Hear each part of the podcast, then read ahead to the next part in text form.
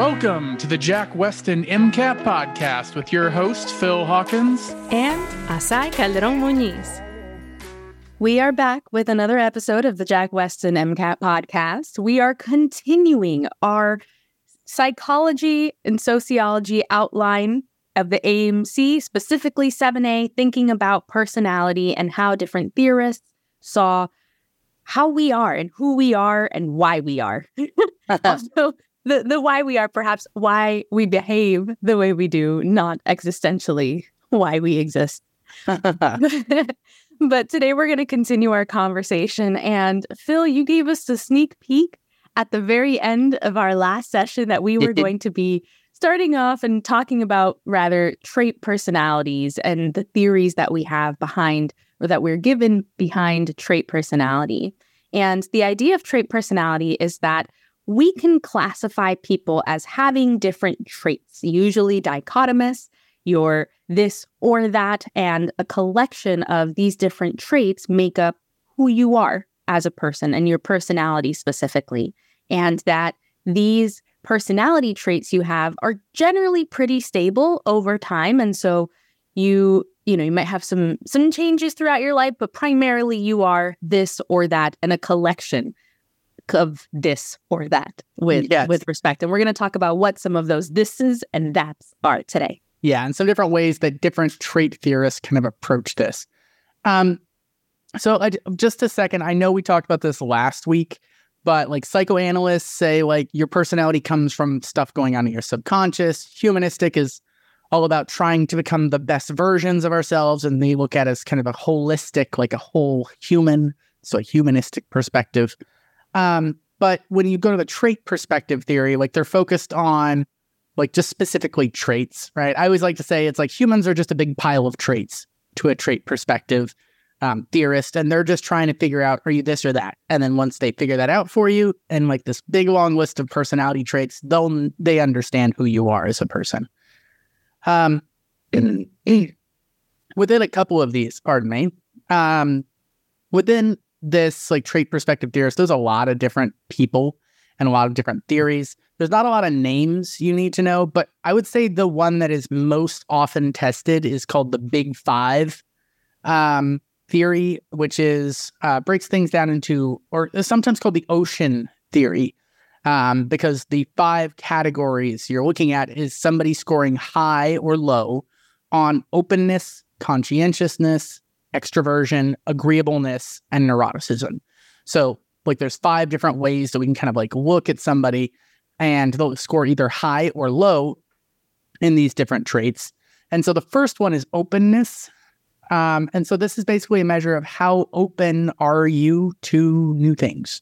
Like, do you um, do you try to stay kind of closed off and you kind of just want the same like stable kind of like thing, or do you want to go out and are you super open to new ideas and super open to change?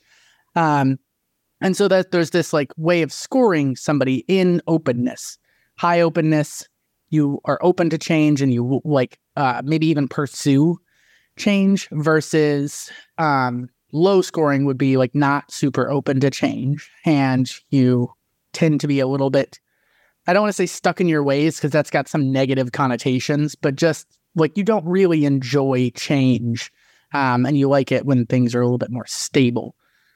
Um, so that is the openness one right? Note that there's also conscientiousness which is basically um, kind of like thinking kind of internally about like how um like what's going on with other people as well and just kind of like scoring high in conscientiousness means that you're thinking a lot about why I act the way I do and why others act the way they do and just being aware of others um, falls into this a lot um, versus low means you're just kind of a little bit less so of those things I think it's important to note that, like you hinted at, this is not black and white, good or bad, right? It's a Mm. spectrum. And there are times in our life where we need a bit of both. Sometimes we need a little bit more consistency. Sometimes we need to be open to trying new things. And so I just want to say that this isn't passing judgment, right? The the ocean theory is how, where do you kind of fall, right? So the next two are extroversion and agreeableness. And so extroversion, I think, is pretty self explanatory. We talk about if someone's introverted versus extroverted all of the time. I think you and I balance each other out in that I'm definitely the more introverted of the two. And so um, I tend to be a little bit more uh, reserved and perhaps spend less time in larger social settings and need time to to recover whereas folks that are more extroverted have a greater affinity towards having those social interactions and perhaps being in larger groups and almost needing depending on how intensely they fall on one side or the other um, needing that to recharge them and so i have some friends who are incredibly extroverted. I get tired just at looking at how often they they are out and about. Uh, I also really quickly want to point out that you can be extroverted and have a life outside of medical school when you start medical school. It is not that you have to disconnect from the world. So I just really mm-hmm. quickly wanted to say that for the extroverts that are listening.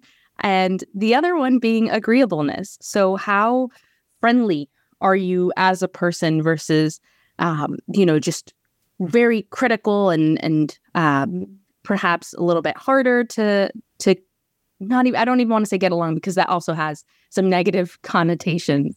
Um, but almost a social openness, if you will. Uh, whereas, like you were talking about with the openness, it being with experiences, um, agreeableness perhaps being more from an emotional aspect of um, that openness. Yeah, I feel like if the MCAT was going to ask a tricky question, like agreeableness and conscientiousness might be like ones that they would focus on because it can be a little mm-hmm. bit tricky between them. So the agreeableness is, like you mentioned, kind of like it's about kind of other people, like how much do you trust other people, um, like how how much empathy and how much concern for other people um, you have, and so there's a little bit of of difference there. Like if you really enjoy spending a lot of time helping and and mm-hmm. like working in groups, like that might actually be something I consider more agreeableness than extroversion. Um, yeah. Extroversion has a lot to do with like energy around yeah. people. Like wanting to help other people is a little bit different than like I love being around people, right? Like that's mm-hmm. not necessarily the same thing. So there's also something a little bit tricky there that they could ask about. But the conscientiousness thing, like there is a lot of like this is where a lot of thoughtfulness kind of comes in. Like um like kind of paying attention to detail and thinking about things and and preparing and being like organized is kind of where a lot of that conscientiousness comes in. Um, and so being thoughtful, a lot of times people think like that's kind of the same as being agreeable. And like that's not necessarily the same right? Like recognizing, like if I spend a lot of time and I'm very thoughtful and I recognize kind of how you're feeling, but I'm not going to go along with you and I'm not going to help you. In that case, I'm being very conscientious, but I'm not being being very agreeable, right? But I still do understand. Now you could have the flip of that, which is somebody who really wants to help but does not understand what's going on. who is who is like, yeah, let me do this, and you're like, that is not what we need in this scenario. Um, so that would be a very agreeable but not necessarily conscientious. And so these two things kind of work together sometimes. There's, I think, a really good example of this in how we respond to when someone is going through something difficult. So let's say a friend or a family member reaches out and says, "Man, like I just had a really bad day." One of the favorite one of my favorite things that I have learned to ask over the years is, "Okay, do you need to vent? Do you need emotional support or do you need troubleshooting? And I think that puts us in a better place to help other people because we don't assume that we know what they need. And I think that goes to maybe some of that conscientiousness and then the agreeableness being, you know, you want to help, um, but you're doing so in a conscientious manner. And if anyone's listening to this and you know the next time someone someone comes to you with some trouble and just feeling really down maybe try asking them uh, it has saved me from from some tougher situations uh, but i remember i think i actually heard it on a podcast at, at one point um, i think i'm biased in enjoying podcasts because this is what we do yeah and this is something that i i think I am growing to be more conscientious. Um, I'll admit, like I am very agreeable, but a lot of times I misunderstand scenarios and situations. Uh, I'm thinking specifically, there's someone in my family um, who has a like sensory processing uh, disorder, where a lot of times if there's so much stuff going on, like their brain is kind of overstimulated and they can't kind of process things and so they have some some issues with that. So a lot of times, if there's lots of things going on, especially sensory things, um, and I'm trying to talk to them, they'll just be like, "I don't understand," and like, "I don't understand." And so, uh, like, my gut reaction, like as somebody who, like, my whole life is built around trying to explain things, and I pride mm. myself on being pretty good at explaining complex things. And so I'm like, okay, let's go in here more. And I keep diving in. And like, they're already dealing with so much stuff coming in that me piling on more stuff is making yeah. it worse. And this is something that took me a long time to realize, like years, that when they say, like, I don't understand, and I notice these certain things in the way that they're acting, I'm like, oh, their problem is not that they don't understand. The problem is that there's too much stuff going on. And like, like what's best for me is actually to be silent and try to calm and like reduce like the amount of sensory inputs coming in even though my gut impulse anytime somebody says i don't understand is to dive in and like get more complicated and get more interested and that tends to make things worse. And so that's a good example of me being very agreeable at times but not necessarily conscientious because i was misunderstanding kind of what was going on here. It wasn't that they like they needed it clarified. It was that their brain is like not able to handle this stuff coming in because there's too many too much sensory information coming in. So the last one, um, ooh, we've only talked about four of these, is mm-hmm. neuroticism, right? So it's openness, conscientiousness, extroversion, agreeableness, neuroticism. Note that that spells ocean, O C E A N. So neuroticism, it has a lot to do with like it's characterized by like moodiness and like emotional stability and instability. Um, if you have a, a high neuroticism, like this is one of the ones where high is actually not necessarily a good thing, um, which is a little bit different here. And so these people uh, have a lot of anxiety, sometimes struggle to bounce back from things. They can get upset easily. They like mood shifts. And so high neuroticism is not necessarily a great trait to have. Um, I think this is one of the few that um, some physicians consider like this is the only one where um, like a disorder, like you might consider it to be a disorder, to be like on one end of this spectrum between high and low. Um, so high neuroticism often is correlated with depression, anxiety, like things like that. Um, low neuroticism, therefore, is going to be like super stable and like not much like they're being very relaxed all the time and less concern and they're dealing well with stress. And so that would be a low neuroticism score for that. Yeah, there's like you said, there is some some more is this particularly good or not with neuroticism? And I think in general, it gets in, inherently and in just in society, it gets an immediate bad rap the moment you say the word. But like you're saying, there is this spectrum, and being mm-hmm. on either end of the spectrum, you know, to the extremes can be problematic. Yeah. Um, and I think it's worth noting that we're talking about trait perspective and individual traits. I do want to separate this from type um, because up until now, we've, you know, focused on the individual aspects and the different components of personality. I just want to take a moment and I realize we didn't discuss this earlier. That's different from type when you associate a group of these with one person as a personality. Um, and part of the reason I wanted to do that is because our next topic is you're you're very you're much less likely to see it on the MCAT. You probably won't, um, but I think it's really fun to talk about, especially because when we think about personalities in our everyday world, this is what we think about right? And the Myers Briggs and type A personalities, these are generally type um, rather than trait personality and components. And I bet a good chunk of our listeners have probably done Myers Briggs before and have their personality type. Um, and so these are going to be um, the the letters correspond to different traits that make up a type. And so we were chatting about our um, Myers Briggs personalities. And so one of the very first ones that you'll encounter is actually something that was in the ocean traits. And that's going to be introversion versus extroversion. And unlike the ocean traits, it's not a spectrum of just one.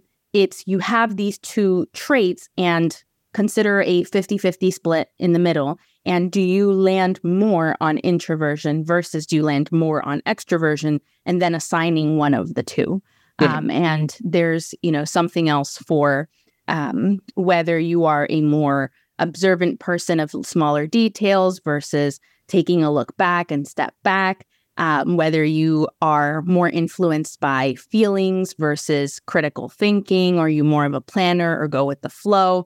And so these should resonate a little bit with some of the ocean traits that we talked about. They have different terms, um, but there is some overlap. And so one of the things that I like about this is that we we as people have certain traits that we value that we think are important. And a lot of these trait personalities uh, and trait personality theories are centered around things that in society we value, that in society we think are important. We're talking about um, this addition that I feel like came came up in the last couple of years with the Myers Briggs personality in particular. Mm-hmm. And that's this addition of assert- assertive versus turbulent.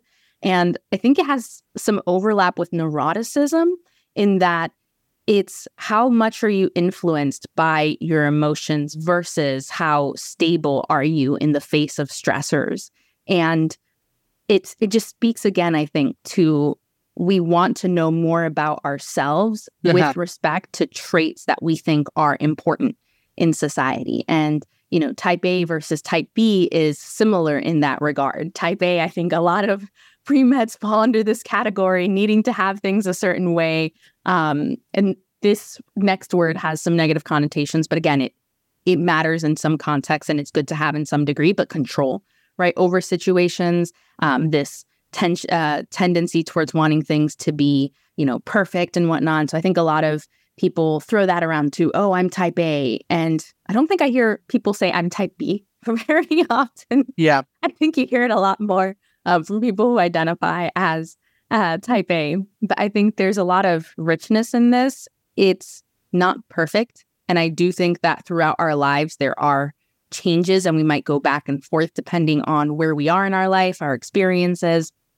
Um, but it being a good tool to take stock of where you're at and maybe how you can become a more balanced person in one trait or, or another if that's something that you're interested in.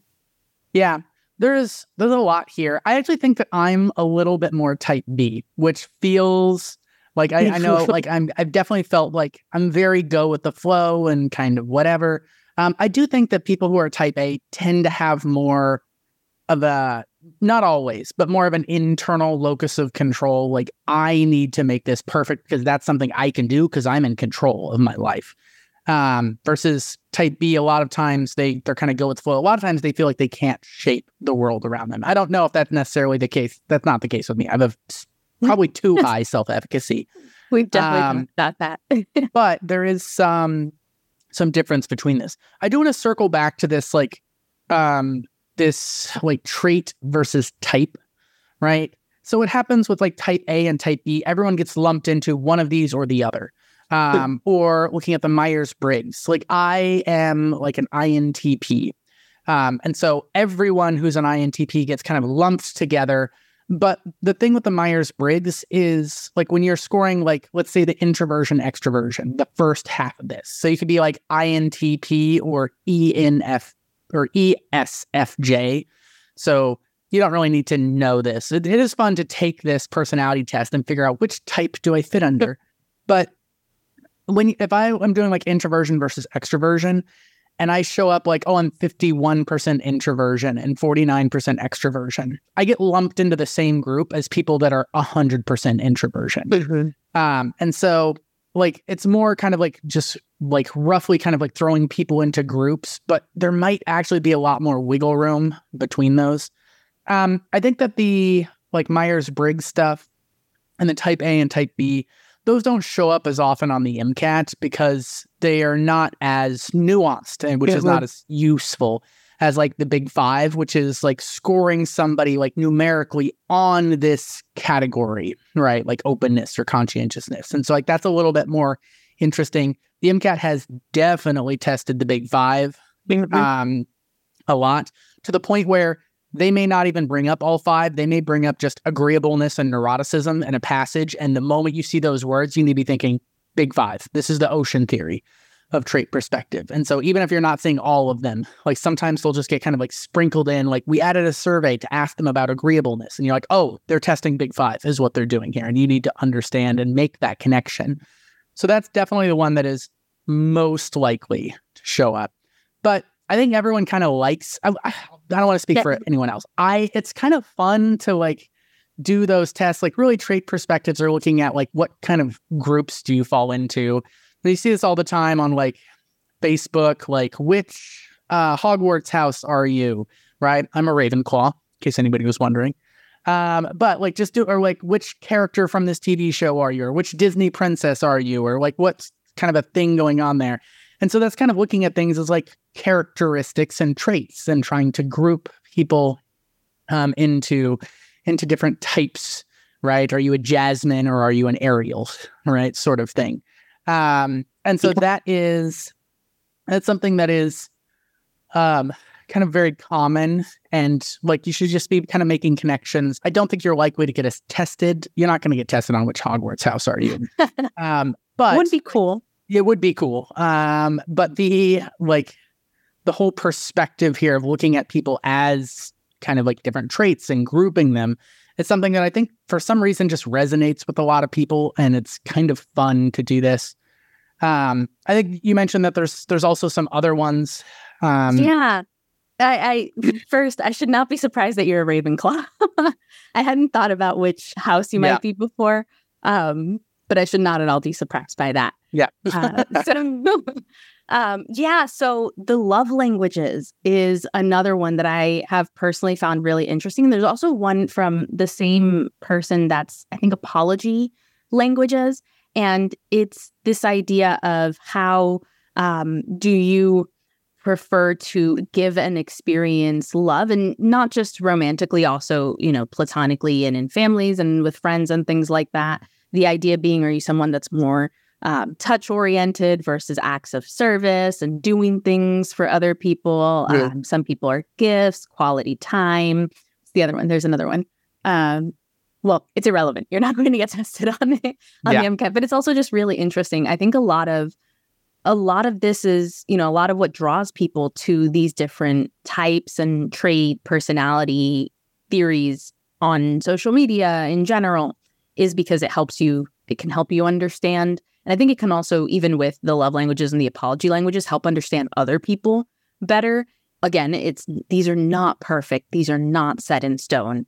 Uh, but it's interesting to to think about. Um, yeah. But yeah, I personally, I personally find them really interesting. Yeah, and I think it's nice to be able to look at your own self and like certain traits, and like it can help you yeah. understand a facet of you, which is often a lot easier to do than mm-hmm. looking at like from a humanistic perspective, like a big all encompassing, like that becomes too difficult to deal with. Yeah. But this is also, especially with the big five, something that is easily measurable. Mm-hmm. And that's why it shows up a lot in the psych section, is because like because it's a measurable thing, like all of a sudden you can graph like so how well what how many people who are smokers are also score high in openness and so you can start to understand some like medical implications of these and it's measurable and testable and that's something that is always good in science um, there is one other main trait perspective theory which is uh, gordon allport's um, approach to this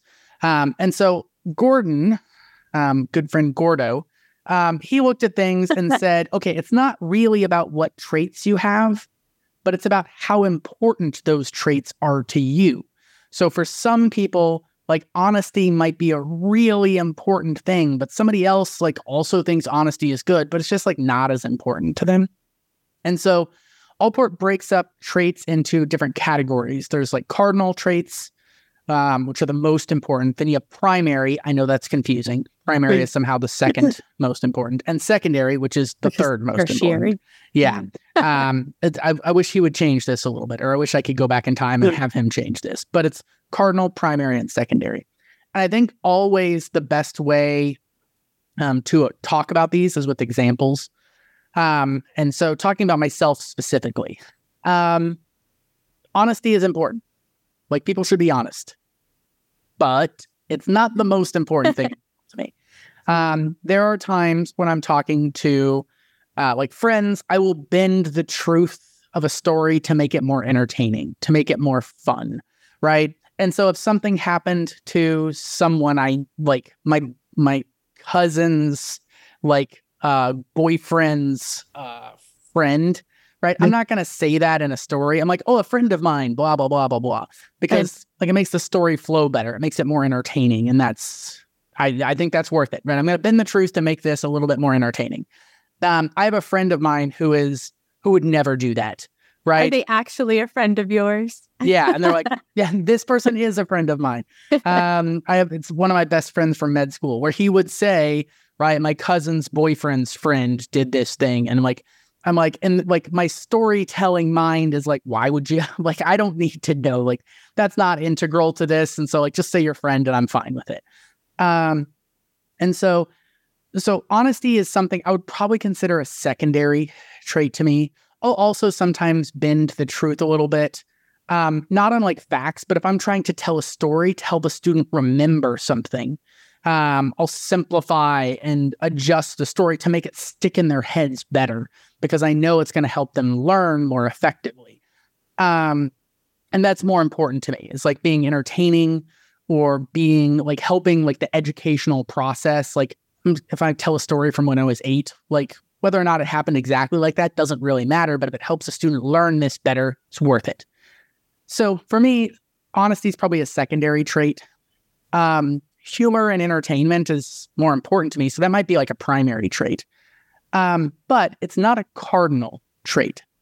So cardinal traits are the big overarching things that control and guide the shape of your life. Um, so if you look at a, at a map, like the north, south, east, west, like little icon in the bottom of a map, that's called the cardinal rose. And that's why you call these cardinal traits because they're the ones that help you navigate your life. So if like entertainment and humor was a cardinal trait, then I probably wouldn't have gone to college. Or if I had, it would have been for like creative writing or something.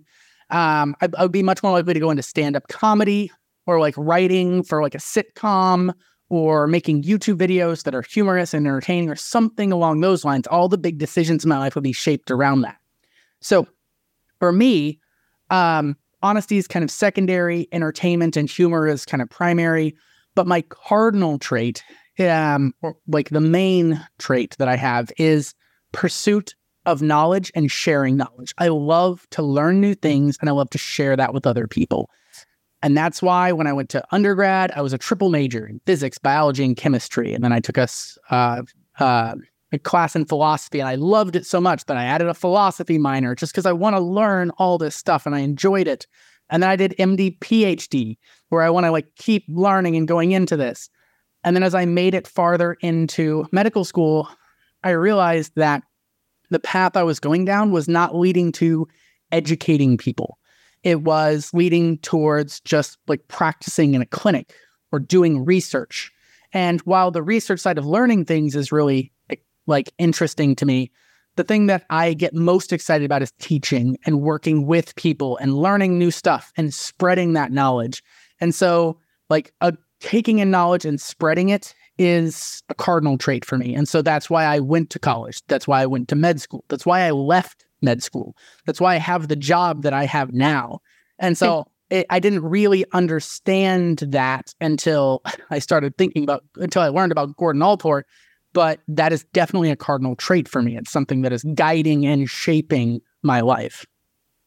Yeah. And I want to say that, you know, everyone is going to have different cardinal traits, Yeah. primary traits, secondary traits. And, you know, there's not one perfect one to have. It's it's a spectrum in in the sense that people have different collections of of traits. And we kind of need that in society. We need people who their passion is not just the collection of knowledge, but the transmission of knowledge, right? We need people that um, are one of their cardinal traits might be humor. We we need to laugh and things like that. Yeah.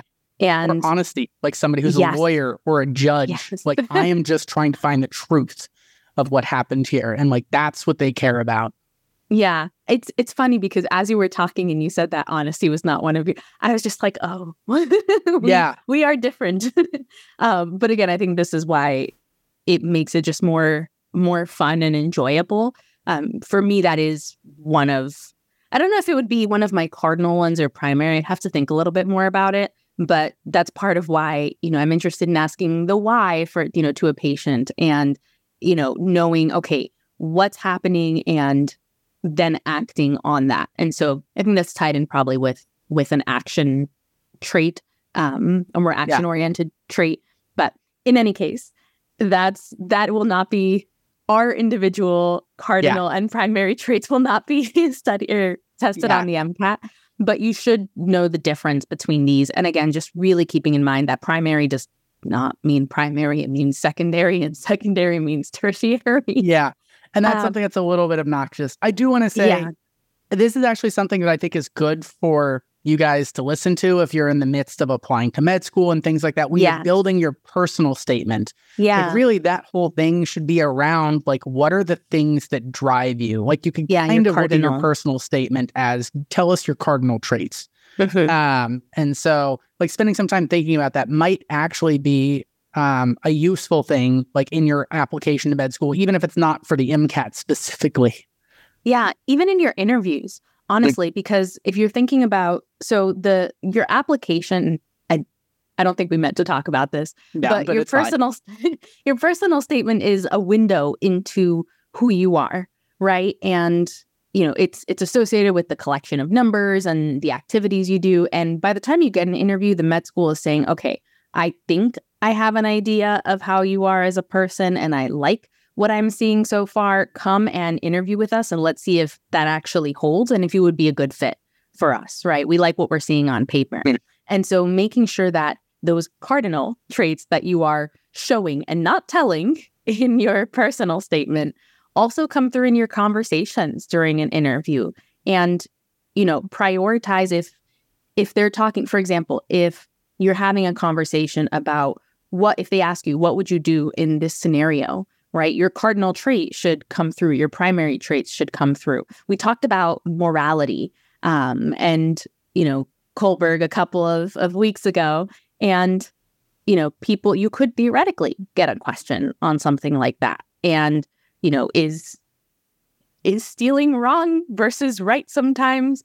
Um, but there's just so much richness to it and different ways to share how you are as a person and what you value during the interview um, cycle. And so take advantage of that because I always say this, and it was the best. I think it was truly the best, if not one of the best pieces of advice that I got right before I started interviewing. And it it was yes, they are interviewing you, but you're also interviewing them because at the end of the day, you don't want to go to a medical school that you're not going to feel supported, that you're not going to feel part of the community, that you're going to be, you know, isolated the entire time.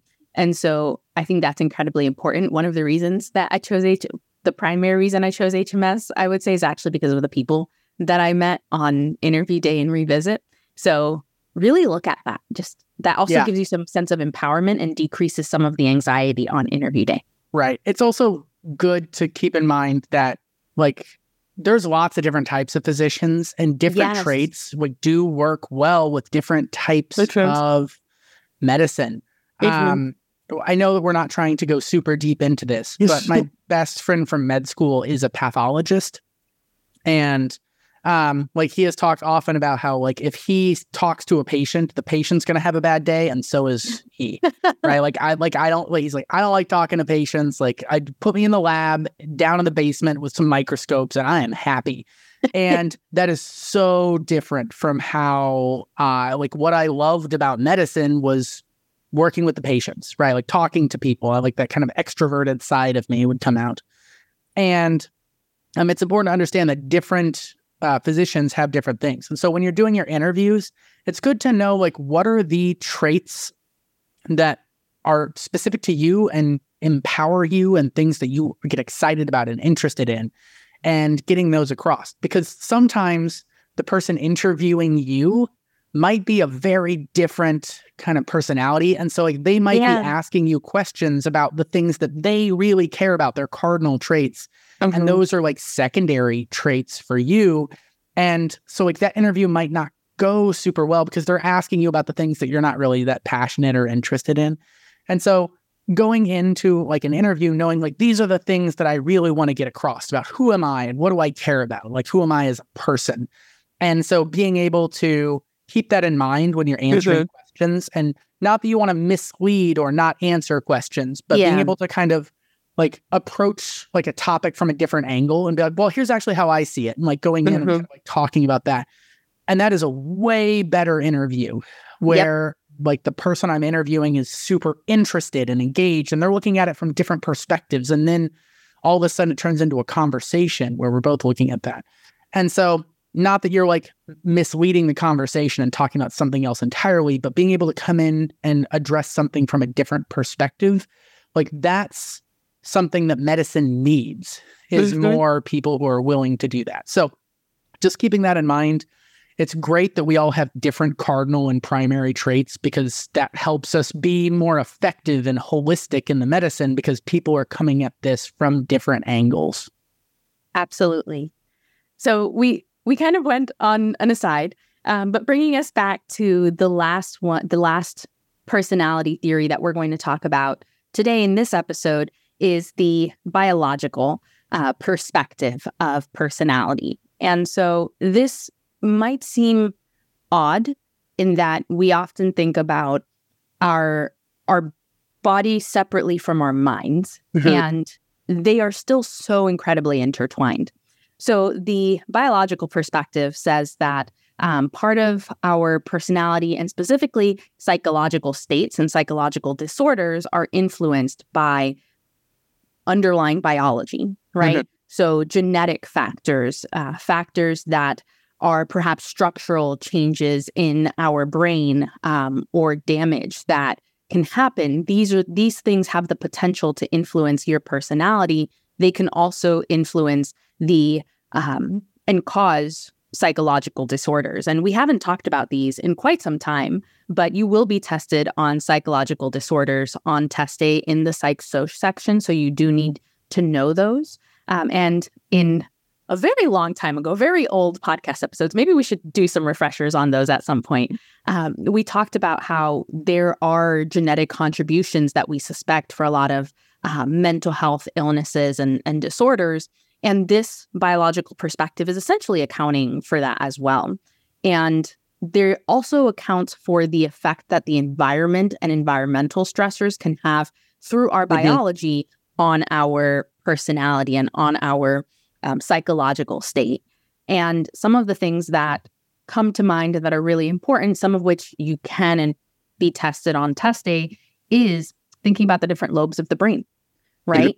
If we think about our frontal prefrontal cortex, thinking about how um, how much we can control what we're doing and um, our how our development for de- decision making, our development for being able to analyze things, those are going to influence our personality. Thinking about the hormones that are surging through our bodies at different points mm-hmm. in time can absolutely affect how we respond to stressors.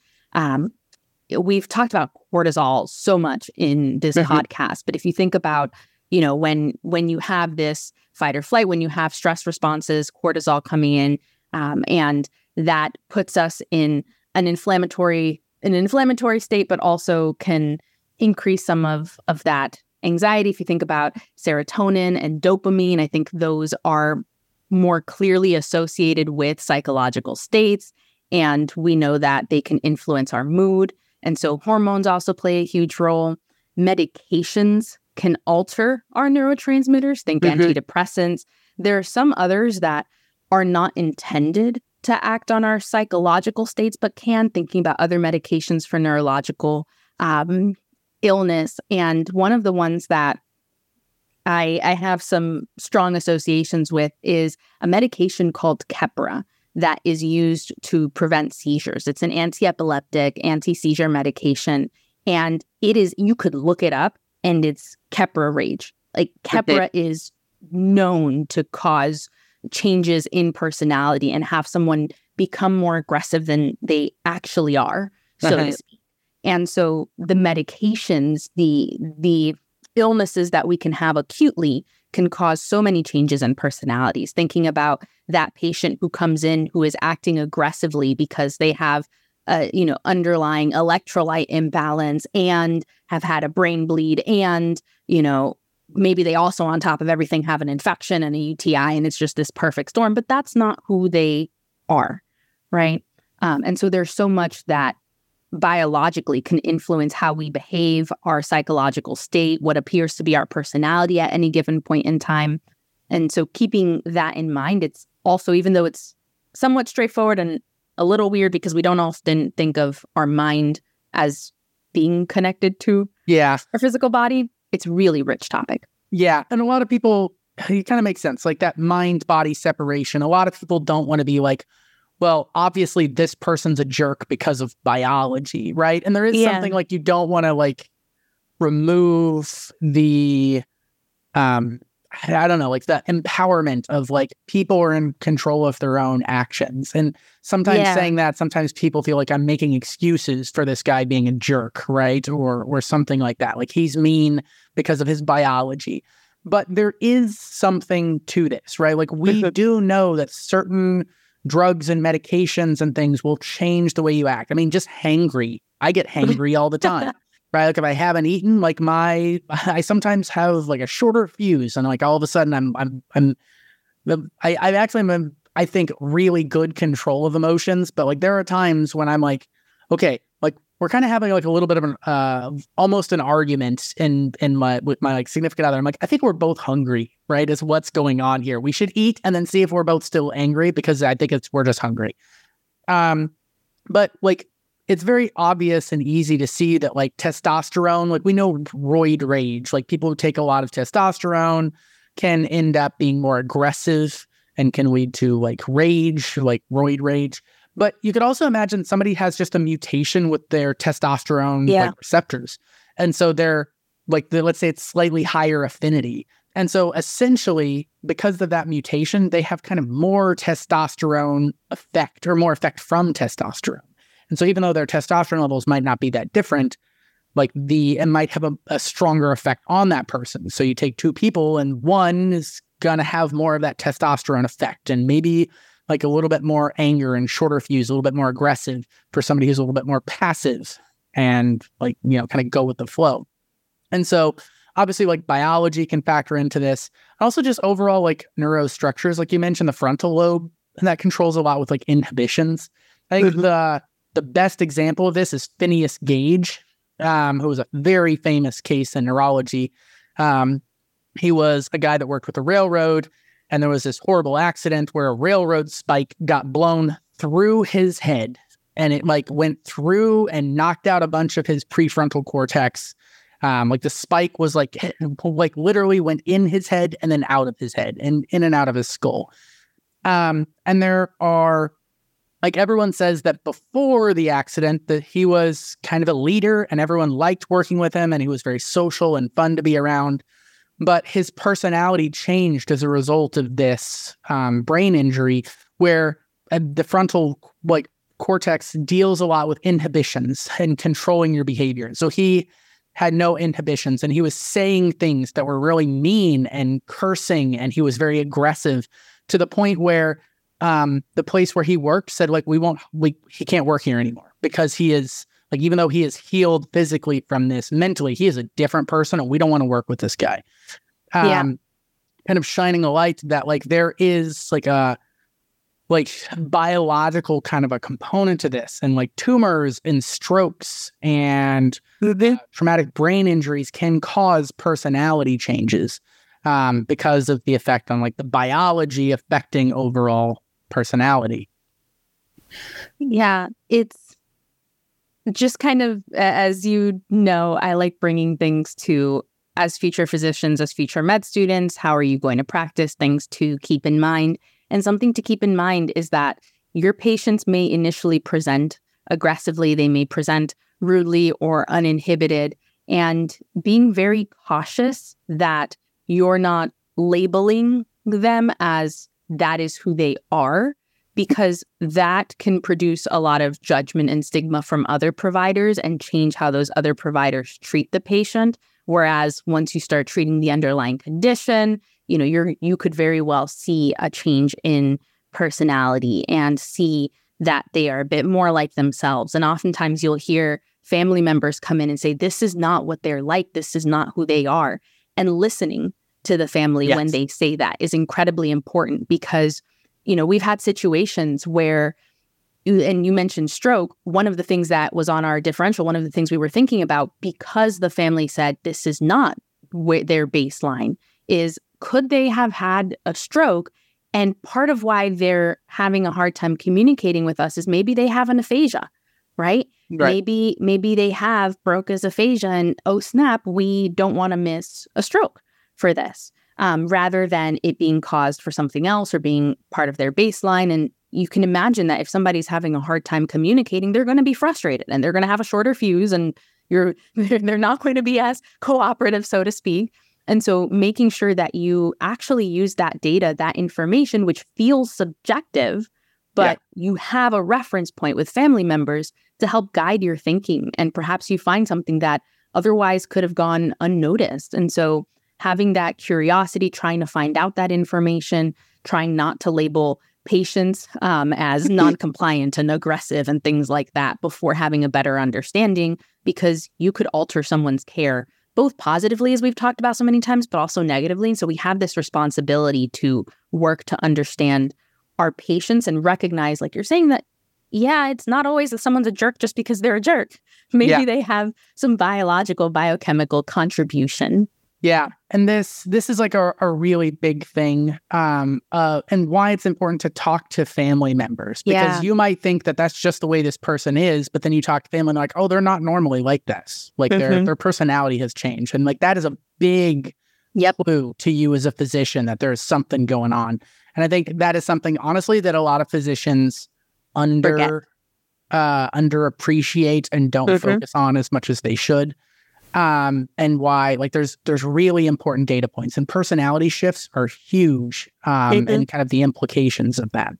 Um, but yeah, so that's a big a big part of this. I also know that like you were kind of saying like maybe that's not who they are, right? I, another way to think about this is like maybe that is who they are, but that's why we all are the way we are. It's like there's a biological perspective yeah. to this. And like I would be the same if I was in the same scenario and just recognizing that even if someone like you see is a jerk, like maybe there's something going on mm-hmm. that is causing that. And like maybe there's something and like I, I don't want to say that's not who they are because like maybe the regular jerks in society also have some like imbalance or something going on and that if I was to say in the same situation, I think just having some empathy for there for that and understanding that a lot of that might have to do with biology and like these like medical things going on. And I think when you start to kind of look at things that way, you understand like, okay, maybe it isn't just this person's a jerk. Like maybe there's like something going on here that is leading someone to act that way. Yeah, maybe a better way to phrase it would be not how they typically behave. Yes. Right? Because yeah. that's that's what we can see. We can see Outside behavior. We can't behavior. exactly. We can't you know, know exactly why someone is behaving the way they are or what's going through their mind. We observe. We are, we all observe other people, we observe ourselves, and we can understand why we do things or what's going through our head, but not others. Oh, yeah. and really quickly, because it's a cars nugget and I had it and I can't let it go. Um, but for the cars section, when you get a question, right? For example, if you get a question asking you know, oh, what was the reasoning for um, for this particular person that was mentioned in the passage? And that doesn't that's not asking why the author included them or discussed them. That's different. But know that unless you're given a reason as to why someone in a passage did something, it's really hard to actually say what their motive was, yeah. right? Or what they were thinking. So this kind of thought process and critical analysis can help you not just in the psych soc section and understanding the different terms, but you can also apply this to different sections of the MCAT in addition to like what we're talking about your everyday life. Yeah. What one last thing, kind of like talking about changes in personality, you were saying like like we can't understand what's going on in other people's heads and what's going on with them.